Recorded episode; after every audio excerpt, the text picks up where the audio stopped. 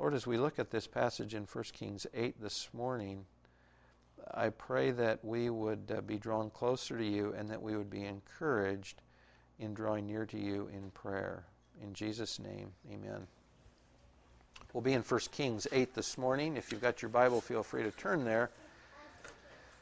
Uh, you guys might know if, if you wanted to get a yawn or low attendance at a conference, just tell somebody that you're going to talk about prayer.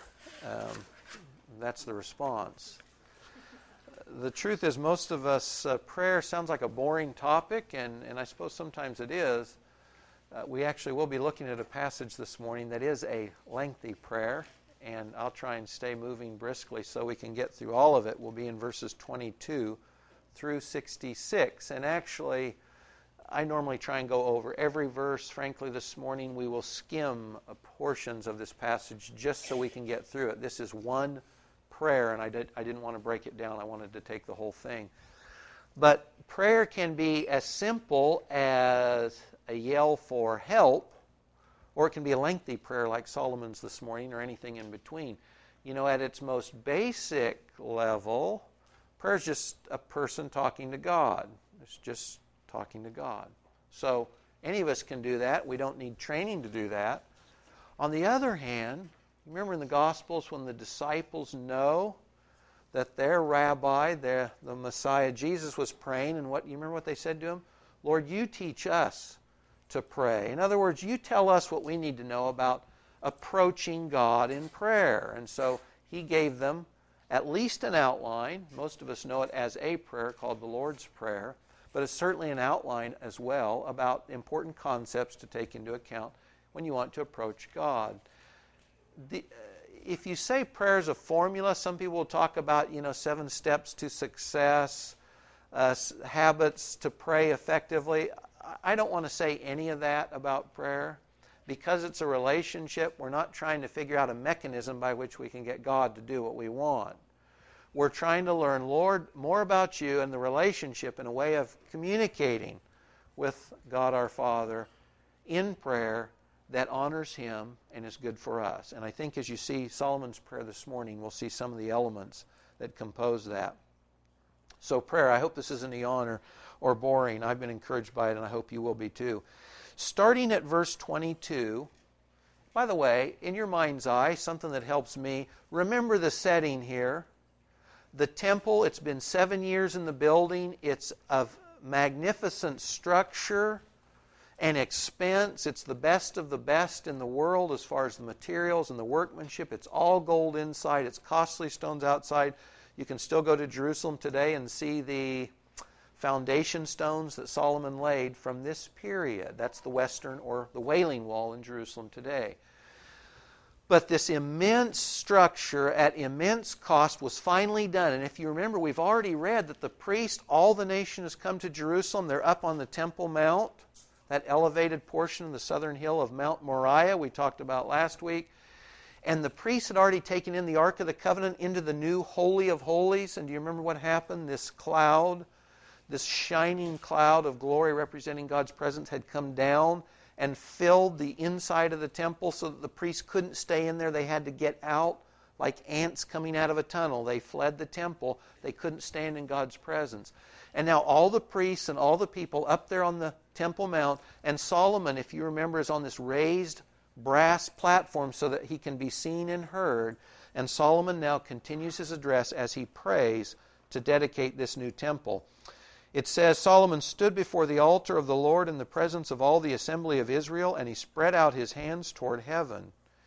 He said, O Lord, the God of Israel, there is no God like you in heaven above or on earth beneath keeping covenant and loving kindness to your servants who walk before you with all their heart. You who have kept with your servant, my father David, that which you have promised him. Indeed, you have spoken with your mouth and have fulfilled it with your hand, as it is this day.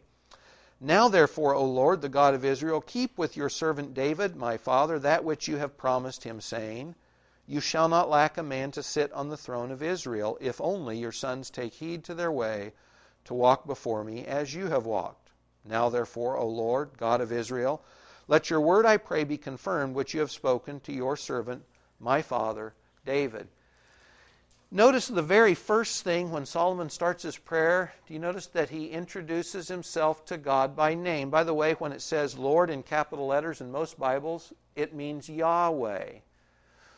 When Solomon addresses God, he doesn't say, he doesn't use other terms. He could have for God, El was the common name for God in the Middle East, L E L, or Elohim, could have been used of other gods too. When Solomon addresses God, the first thing he does is he calls, his, calls God by his covenant name. Yahweh is the name God revealed himself to Israel only with. So gods in other countries might be called El, and other Gentiles might call the God of Israel El. But the God of Israel revealed himself to Moses and to Israel through the name Yahweh. I am that I am. To Moses, when Moses says, Lord, who do I say sent me? You say Yahweh sent me, the God who is, or the God who was, or the God who always will be. Yahweh sent me. So as soon as Solomon talks to God, he calls him by his covenant name. He calls him by the name that said to God, Lord, I know who you are, and I'm already in a relationship with you. You're the God of my fathers, Abraham, Isaac, and Jacob. You're the God of Moses. You're the God that we, Israel, have a covenant with. It was personal. So as soon as he introduces himself in prayer to God, he calls God by God's covenant name. It was personal. He says, God, when I come to you, I acknowledge, and you acknowledge, that we are in relation with you. He calls him by his private name, if you will, his personal name, Yahweh. That's the first thing he did. The second thing he did was he said, uh, he, he starts with a short list here, but he describes God, both his character and his history. So he says, God, you are unique. There's no one like you. He says, In heaven above or on earth beneath, Lord, you're the only one like you. You know, for us today in a pluralistic society, we often recognize that there are people who have a religious perspective that we don't share. So we'd say we understand there's Buddhists or there's um, Islamists or whatever. But you know, that's a little different than in this day, Israel was just this little island that believed in one God. Everybody else believed in many gods. Monotheism was the rare, rare exception in the ancient world. Everybody else had all their gods. And so when Solomon says, There's no one like you, he's saying, You're God and no one else is. You're the God of the heavens and the earth. You're it. And we acknowledge that you are unique. You're not like anything else that has a claim to be God. Then he also says this He says, Lord, you're faithful. And then he rehearses in his own mind, Lord, you've been faithful in keeping your covenant with Israel. The promises you made to Israel, you've kept. And he said, You've already kept the promise you made to my father David. If you remember, Solomon said the promise that God had already kept was that David would have a son who would sit on his throne ruling Israel and who would build the temple. So when Solomon stands, David's son, before the completed temple, he says, God, you've already kept that promise. I'm David's son. I rule Israel, and the temple is complete. You've kept your promise. Remember, the king before David, his son didn't follow after him to rule on the throne of Israel. Saul, Saul's successors ruled very briefly in only part of the nation. God had already kept one promise to David. His son Solomon had built the temple. So he, re- he reminds God, You've been faithful to the covenant. You've already kept one promise to my father David. And then he says, You've fulfilled it with your hand today. We stand here today because you've kept your promise. The temple's completed. And that's why we stand here today.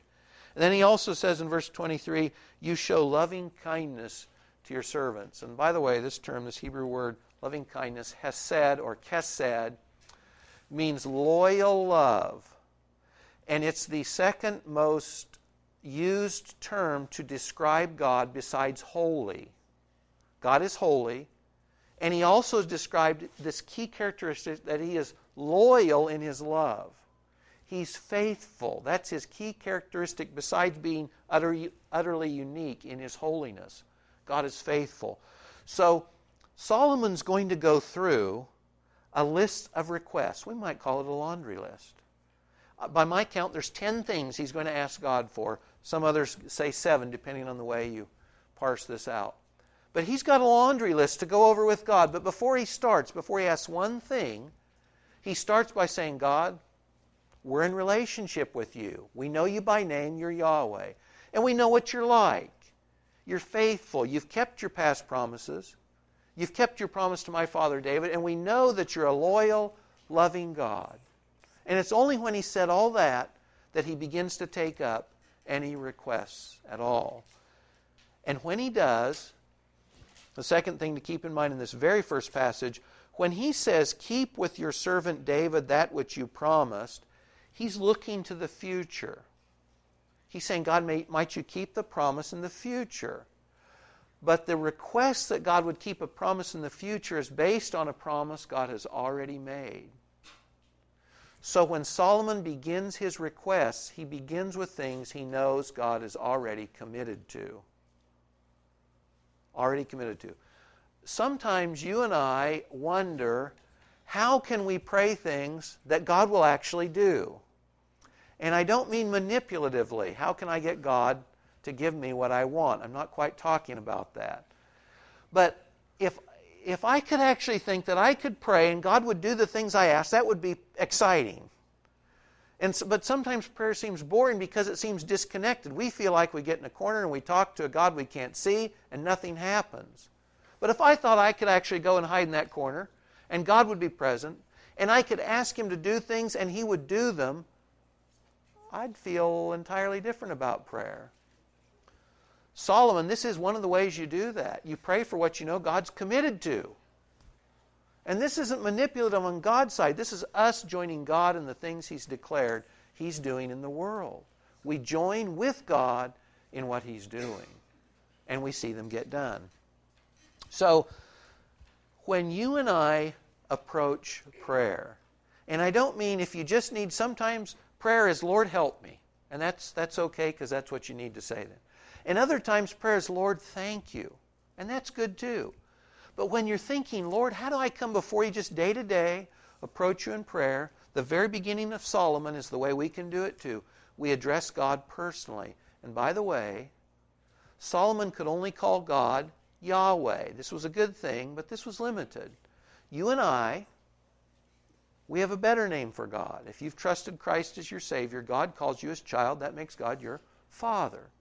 So in the Lord's Prayer, the model in the New Testament, Jesus doesn't tell his disciples to call God Yahweh, the name of the covenant, the old covenant. He says, You call God Father. In fact, in Romans 8, it says that if you're a Christian, you have the Spirit, and the Spirit within you compels you to call out to God, not just Father, a formal title, but to call out Dad or Daddy, Abba. That's the Hebrew word, means more like Dad. So when we approach God today, Jesus says, You call him Father. Now you can imagine if one of my children went to a neighbor down the street and knocked on their door and said, Would you give me $20 to fill up my car with gas? We have great neighbors, but you know what they might think? No way. Why? Because they're not responsible to fill up their gas tank. But when one of my children comes to me and they say, Dad, can I have $20 to fill up the car? I'm in relationship with this child who calls me dad. I feel responsibility. And I give them the $20. That's what we're talking about here. When you and I, as children of God, as those who've trusted in Christ, when we approach Him, we approach Him as His children. We say, Dad, there's things we'd like to talk to you about. There's things that I would like to unload to you about or ask you to intervene concerning. We're in relationship. We call him dad. And we don't just stop there. You know, if my children came up and said, Dad, give me the money and let me get out of here, they wouldn't get it, would they? They wouldn't get it because they're dishonoring our relationship. They're disrespecting me. But if, if they come up and they say, Dad, great guy that you are, super dad, loving and faithful, could I have that $20? You know, then I'm a pushover, right? Now, this isn't this would be manipulation, I'm sure if my daughters did it, but when we go before God, we're really we're reminding ourselves in his presence of what's true of him. And if you didn't go any further than this, if you introduced yourself to God in that relationship, Dad, you're my dad. And I know who you are and what you're like. You are God, there's no other And I know you're faithful, and I know you keep your promises. You know what? If you just quit praying right there, you'd be encouraged, and you'd go away encouraged and feeling better. But that's the best place to start when whatever your normal routine in prayer is, start by addressing God as your Father, reminding yourself in His presence, I'm your child, and you're stuck with me, and you've got responsibility towards me, and I know what you're like. I know you're faithful, and I know you're loving, and I know you're kind, and I know you keep your promises. And we can make it very personal by saying, And Lord, thanks for the ways you've blessed me with whatever that is. If, if it's a job or a spouse, children, provision, income, whatever. We rehearse in our own mind, Lord, thanks for the ways you've blessed me in the past. Then we can get down to the business of asking for God because we're in the right state of mind. We, we've acknowledged who He is and we've acknowledged His faithfulness and His character. And then we're at a point where we can present our needs to Him. But this is a great introduction. You can't go far wrong if you address God in this way. He continues at verse 27. Remember, he's dedicating the temple, and I love it. He starts his dedication by saying what the temple is not. He digresses before he even gets to his prayer about the temple. He says, But will God indeed dwell on the earth? Behold, heaven and the highest heaven cannot contain you. How much less this house which I have built? Before he prays that God will honor the temple, he says, God, I know something about this temple already. It's not your house. It is your house, but it's not where you live. That is, it doesn't contain you. The cloud came down, this shining presence of God, into the temple to show God was there. But Solomon says, Lord, I know you're going to meet with us here, but I know this house doesn't contain you, it doesn't limit you. Remember, God is omnipresent. The universe doesn't have a corner in which God doesn't dwell. And Solomon knows this. So he says, Lord, when we dedicate this temple, we understand it's a meeting place. It's a meeting place. But it doesn't contain or constrain you. And the temple itself is not magical. And the ark, it's not magical. Do you remember in 1 Samuel 4 when Israel's being attacked by the Philistines? They resort to magic. And the magic is this we'll take the Ark of the Covenant, we'll take it with us into battle, and then no one can defeat us. Why? Because we've got this magic. We've got the Ark of God. The God of the universe will be with us in battle, will be unbeatable. And what happens? The Philistines defeat them. And what do they do with the ark? They take it to their cities. Now, God judges them, and they don't want to keep hold of it, and they send it back. But you see, to the Jews at the time, they felt like we've got God in a box. So we take God in the box with us, and we're good to go. It didn't happen. Do you remember the movie Indiana Jones? And help me out. What's the name? The something. Whatever. The one, the Ark. Is it the first one? Thank you. Raiders of the Lost Ark. It's the same thing. The Ark becomes a talisman, it becomes this magic symbol. And in the movie, Hitler thinks if I get the box, I get God in the box and I've got power. Well, see, Solomon here, he digresses and he says, Lord, we know we don't have God in a box.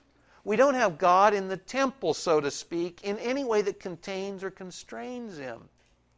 Lord, we acknowledge this is like your footstool. And like you're sitting up there on Orion and your feet are kind of touching down here on Mount Moriah where this temple is built.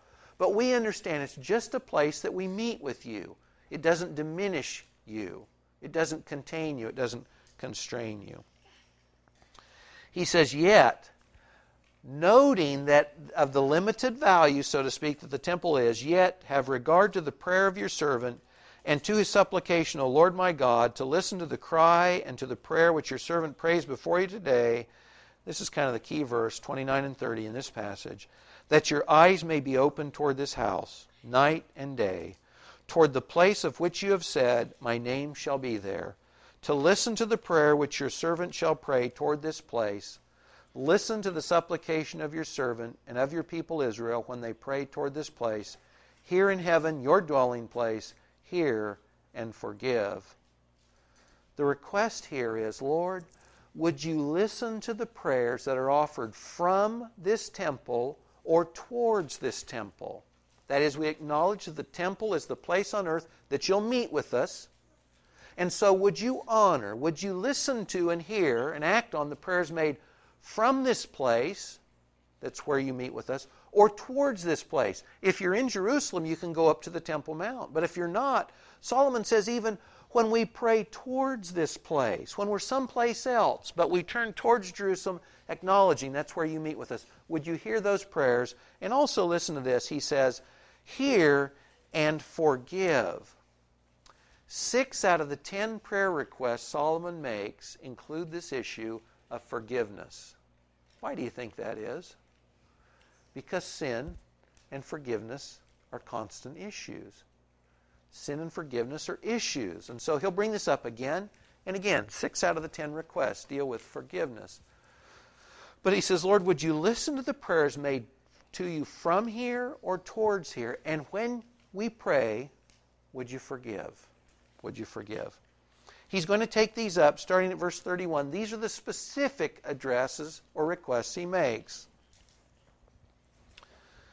Verse 31 If a man sins against his neighbor and is made to take an oath, and he comes and takes an oath before your altar in the house, here in heaven act and judge. Condemn the wicked, justify the righteous. This is the case. A neighbor makes a claim against another neighbor, and a counterclaim is made, and they don't know who's right and who's wrong. Does this sound familiar? 1 Kings 3. Two women come to Solomon. They come to the throne of justice. They both make a claim and a counterclaim. There's no way to decide. Do you remember? Whose child is it? But they figure it out, don't they? Solomon says, Bring the sword. Solomon writes that large here, and he says, Lord, when people bring a claim and a counterclaim, you remember one woman's lying. And one, one woman's willing to let the baby be killed because she's not the real mother. That's wickedness. Solomon says when claim and counterclaim are made against each other, and those people come to your temple and they take an oath that what they're saying is true, Lord, might you be the judge. You do what we can't.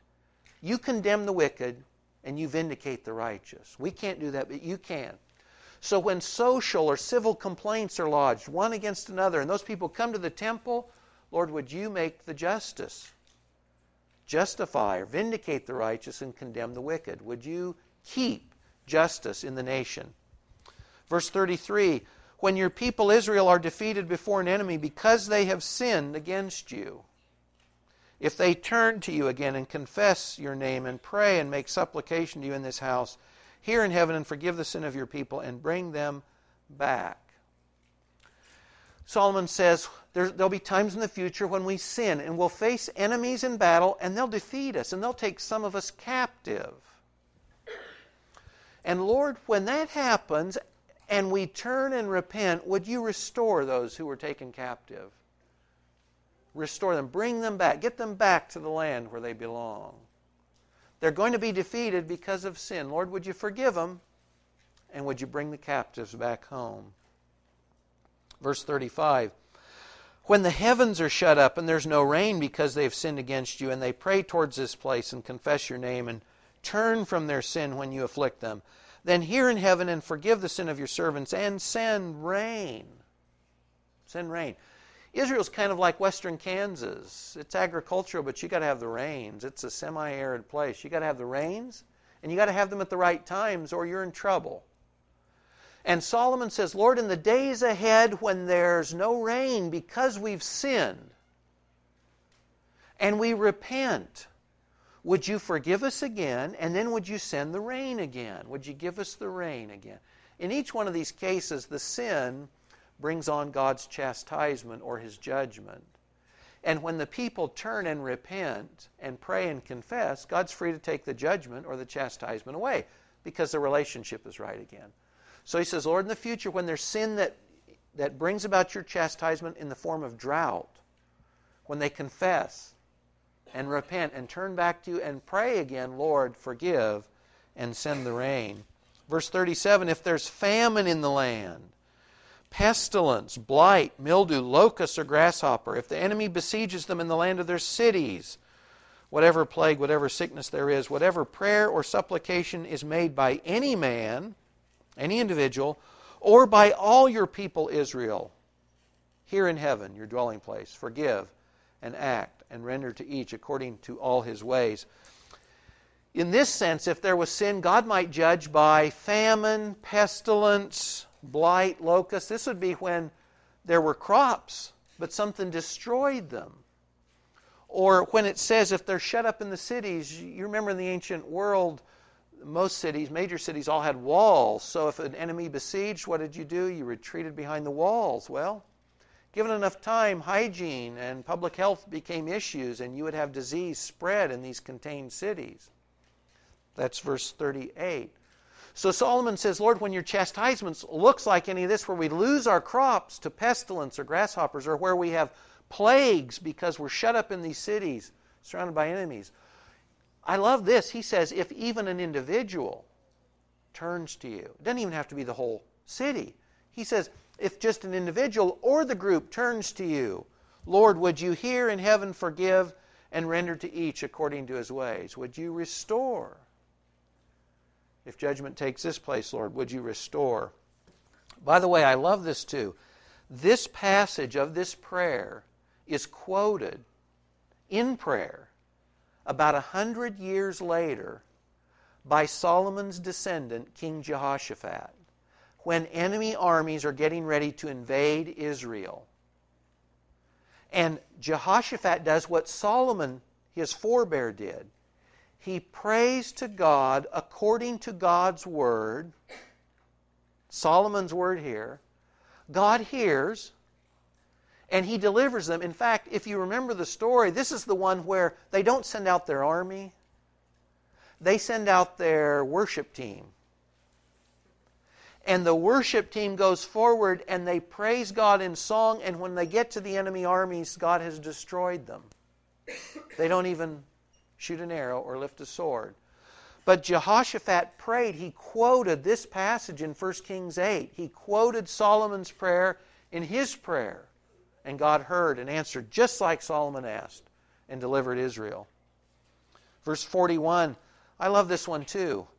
Uh, concerning the foreigner who is not of your people Israel, concerning the Gentiles. Now, by birth, that's most of us. If you weren't born a Jew, you were born a Gentile. Concerning the foreigner, the Gentile who is not of your people Israel, when he comes from a far country for your name's sake, they're going to hear about your great name and your mighty hand, and they're going to come. When he comes and prays towards this house, here in heaven your dwelling place, do according to all for which the foreigner calls to you, in order that, for this reason, Lord, that all the peoples of the earth may know your name, to fear you just like your people Israel do, and that they may know that this house which I have built is called by your name. This is, in my opinion, the most selfless of the prayers Solomon makes here. He prays that the Gentiles would come to know God just like Israel did. This has nothing to do with the Jews. It, it doesn't help the Jews per se. But he prays that Gentiles would come to know and fear God and be in relationship with Him in Jerusalem at the temple, which is His meeting place, and that God would be magnified in the doing. This prayer has nothing to do with Israel's benefit per se. Solomon says, Lord, would you bless the Gentiles? When they come, just like the Queen of Sheba in 1 Kings 10, when they come because they hear about you in this place and your mighty acts, and they pray to the God of Israel who meets with us at this temple, Lord, would you hear and answer their prayer so that they'll know you like we do? So that they'll know you're the true God, so they'll believe in you like we do. That's for their benefit and it's to God's glory. But it doesn't help Solomon per se, it doesn't help Israel per se. This is the most selfless, I think, of all the prayers made here. I love it. Verse 44 When your people go out to battle against their enemy, by whatever you shall send them, and they pray to the Lord toward the city which you have chosen and the house which I have built for your name, hear in heaven their prayer, their supplication, and maintain their cause. You know, uh, Israel, as God's people, would always be challenged by surrounding nations. God's people, historically, are always threatened by those folks who don't know God. And Solomon says, Lord, in the future, when enemy nations seek to come and do us harm, would you support us in battle? Would you maintain our cause in battle? Would you defeat the enemy armies that come to destroy us? Verse 46 when they sin against you, for there is no man who does not sin. This is a good memory verse. when they sin against you, for there is no man who does not sin. There's no man who doesn't sin. Remember, we talked about sin as an issue in this. Six times out of ten prayer requests deal with sin. Sin's an issue because we all sin. Sin's an issue because we sin. And you're angry with them, and you deliver them to an enemy so that they take them away captive to the land of the enemy, far off or near. If they take thought in the land where they've been taken captive and repent and make supplication to you and say, We have sinned, we have acted wickedly, if they return to you with their heart and soul, hear their prayer and their supplication in heaven, your dwelling place, and maintain their cause and forgive your people who have sinned against you, and make them objects of compassion before those who have taken them captive. Does this sound familiar? This is Israel in captivity, isn't it? This is the destruction of the temple in 586 BC. This is the deportation to Babylon. This is exactly what happened. And by the way, when Solomon prays, everything he's mentioned here, none of this was new to him. Almost everything he's mentioned is in Leviticus and Deuteronomy. So when he's praying according to God's will, and when he says, Lord, by the way, when we, your people, sin in the future and it looks like this and your judgment looks like that, he's quoting, he's referencing Leviticus and Deuteronomy. He knew Israel would do these things because God said they would. So he's not even making this up. He's not thinking, gosh, what is it likely that my descendants will do? He already knows because God's already said. So he's referencing those things God has already said. And he said, Lord, when they do it and they turn, then forgive them. And this last one is the deportation by the Babylonians. And God said he would do this in Deuteronomy 30. This was part of the curse. By the way, re- related to all of these, you remember that when God, or excuse me, when Solomon calls God Yahweh, it's the name of God as the covenant God. And you remember under the old covenant, if Israel obeys, they get blessing. They get rain at the right time in the right amount. They get many children. They're the head of the nations, not the tail, etc., etc. But when they disobey, what do they get? The list of curses in Deuteronomy goes on and on and on. God would chastise them to get them to turn and to come back. And this is in Deuteronomy 30. God says there will come a day when I kick you out of the land in judgment. But you'll come back. You'll repent, and you'll come back. If you read in Daniel 9, not referencing this passage, but in Babylon, Daniel, one of the captives, he read Jeremiah's prophecies. And when he read them, he realized that Jeremiah had said God would send you captive into Babylon, but it'd be for a time and then it'd be over. And when you read Daniel's prayer in Daniel 9, it's in the same light. God, you said we'd do it. We did it. And now I'm looking forward to our national confession and repentance so that you can turn and bring us back to the land, which he does. And you can read about that in the books of Ezra, Nehemiah, Zechariah. So, all this, Solomon's prayer is not original. It's based on Leviticus and Deuteronomy. And Solomon knew Israel will sin in the future. God's judgments will take these forms, but God, when they pray, when this happens, and they turn and they repent, hear their prayers, forgive, and bring them back in restoration.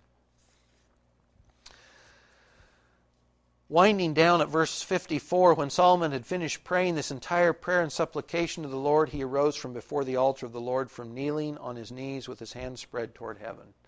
You remember when we started, it said he was standing? It doesn't tell us when he started kneeling, but he did. And I love this.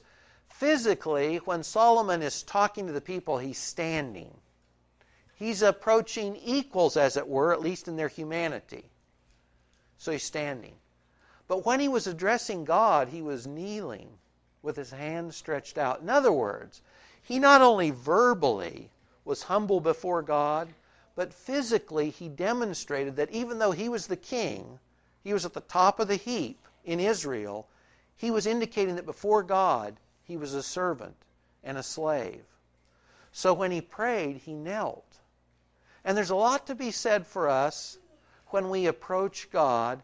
Humility in word or in physical posture is a great thing. When we kneel to pray or lie down or whatever for us is that posture, physical posture of humility, This is just an appropriate thing. Because we're, we're acknowledging before God, you're God, we're not. You're God and we're not your equal. We're subject to you.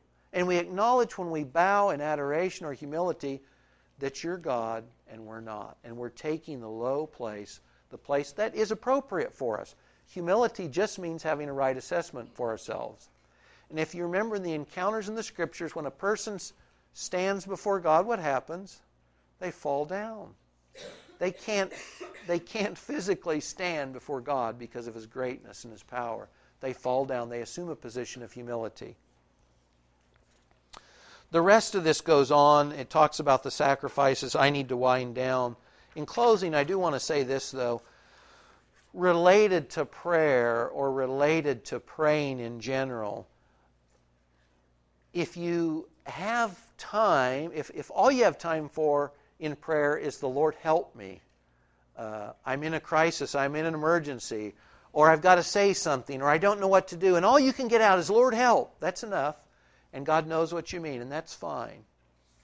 And if there's other times when all you want to do is Lord, just say thanks, Lord, that's great too. But on the day to day level, when you want to interact with the living God, when you want to talk to Him about things, I still think Solomon's prayer, it's one of the greatest prayers in the Old Testament. And by the way, it follows the rough outline of the prayer Jesus gives in Matthew and in Luke about this model for prayer as well. And when you and I approach God just on a daily basis, do so calling Him Father. Our Father. Our Father. We're in relation with you, Lord. We acknowledge we're your children, you're our Father. We acknowledge that. And to remember to declare as you approach Him what's true of Him, what He's like, what His character is, and how He's already kept promises and given you blessings in the past. This sets us up because it reminds us of what's true. It takes us out of whatever else is going on in our life and it reminds us of who God is and what's true of Him and what He's like. And then, by the way, this is something we often forget, but it's really appropriate. This is a great time to take stock and to confess sin. You know, we could do this every day. Do you remember the verse that said, Solomon says, There's not a man who doesn't sin? Romans 3 says, We all sin and fall short of God's glory. James says, uh, We often sin. All of us sin often or in many ways. So sin's an ongoing issue for all of us. So when we approach God, when we confess those sins, we're just clearing obstacles to our fellowship. You know that if my child comes up to me and I've got an issue with them and they're asking to go out for or for whatever, one thing or another, and you know what I, I would say? Sorry, we've got an issue to resolve before we talk about other things. And when we are praying before God and we confess our sins, we're simply clearing hurdles to our fellowship. Then we can come and bring our requests. But the sin is an obstacle. Isaiah talks about this, the New Testament talks about that it's our sin that keeps God from hearing, not that He doesn't hear, but from answering our prayer. So this is an appropriate time. It's a great time to simply, before God, confess whatever it is that you know is wrong between you and Him whatever the issues are in your life that you know aren't pleasing to Him. And then make your requests known. Then make your requests known. And when you do, as much as possible, try to do this. This is one reason why it's important to be in your Bible. When you pray, try to pray along the lines that you know God wants to answer anyway. The Scripture is full of promises for God's provision to us. It's not for lack of promises or information that we couldn't pray according to God's will. So, if it's emotional comfort, if it's uh, monetary needs, if it's it could be 101 things. All of us face various trials. The scripture, there's nothing significant in life that the scriptures don't address or cover in one way or another. So when you pray, as far as you're able, try to pray according to God's will by reminding Him of what He said concerning whatever your issue is or whatever your need is. Philippians 4 is a great passage which says God will provide for our needs according to his riches and glory in Christ Jesus. But if you don't know that, you can't think that and you can't pray that. Or in 2 Corinthians, when Paul talks about giving, Paul says that God wants to cause you to abound in everything so that you'll have plenty so that you can share with others. when I approach God with my material or monetary needs, I remember that verse and I pray that and say, God, would you magnify your provision for us so we have enough and plenty to spare to share?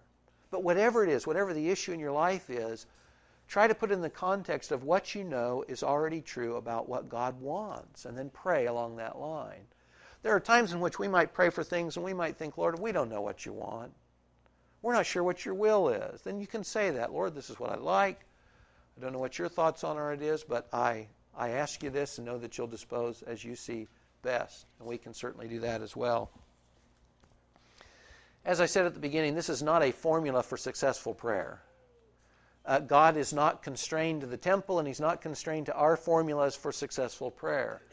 But as, as part of a real relationship with a real person, this is just a great model to remind us about what a good, healthy relationship with God looks like. Our relationship with Him is that of children. We know who He is and what He's like, and we declare that to be true. We keep short accounts. We confess those things that we know are at odds with His will, and then we make those requests known.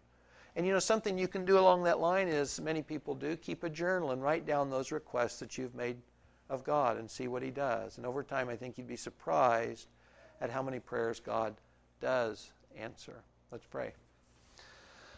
Lord, wonder of wonders that the God of the universe should bow down as you did in Solomon's day, making yourself known in this cloud of glory, inhabiting the temple.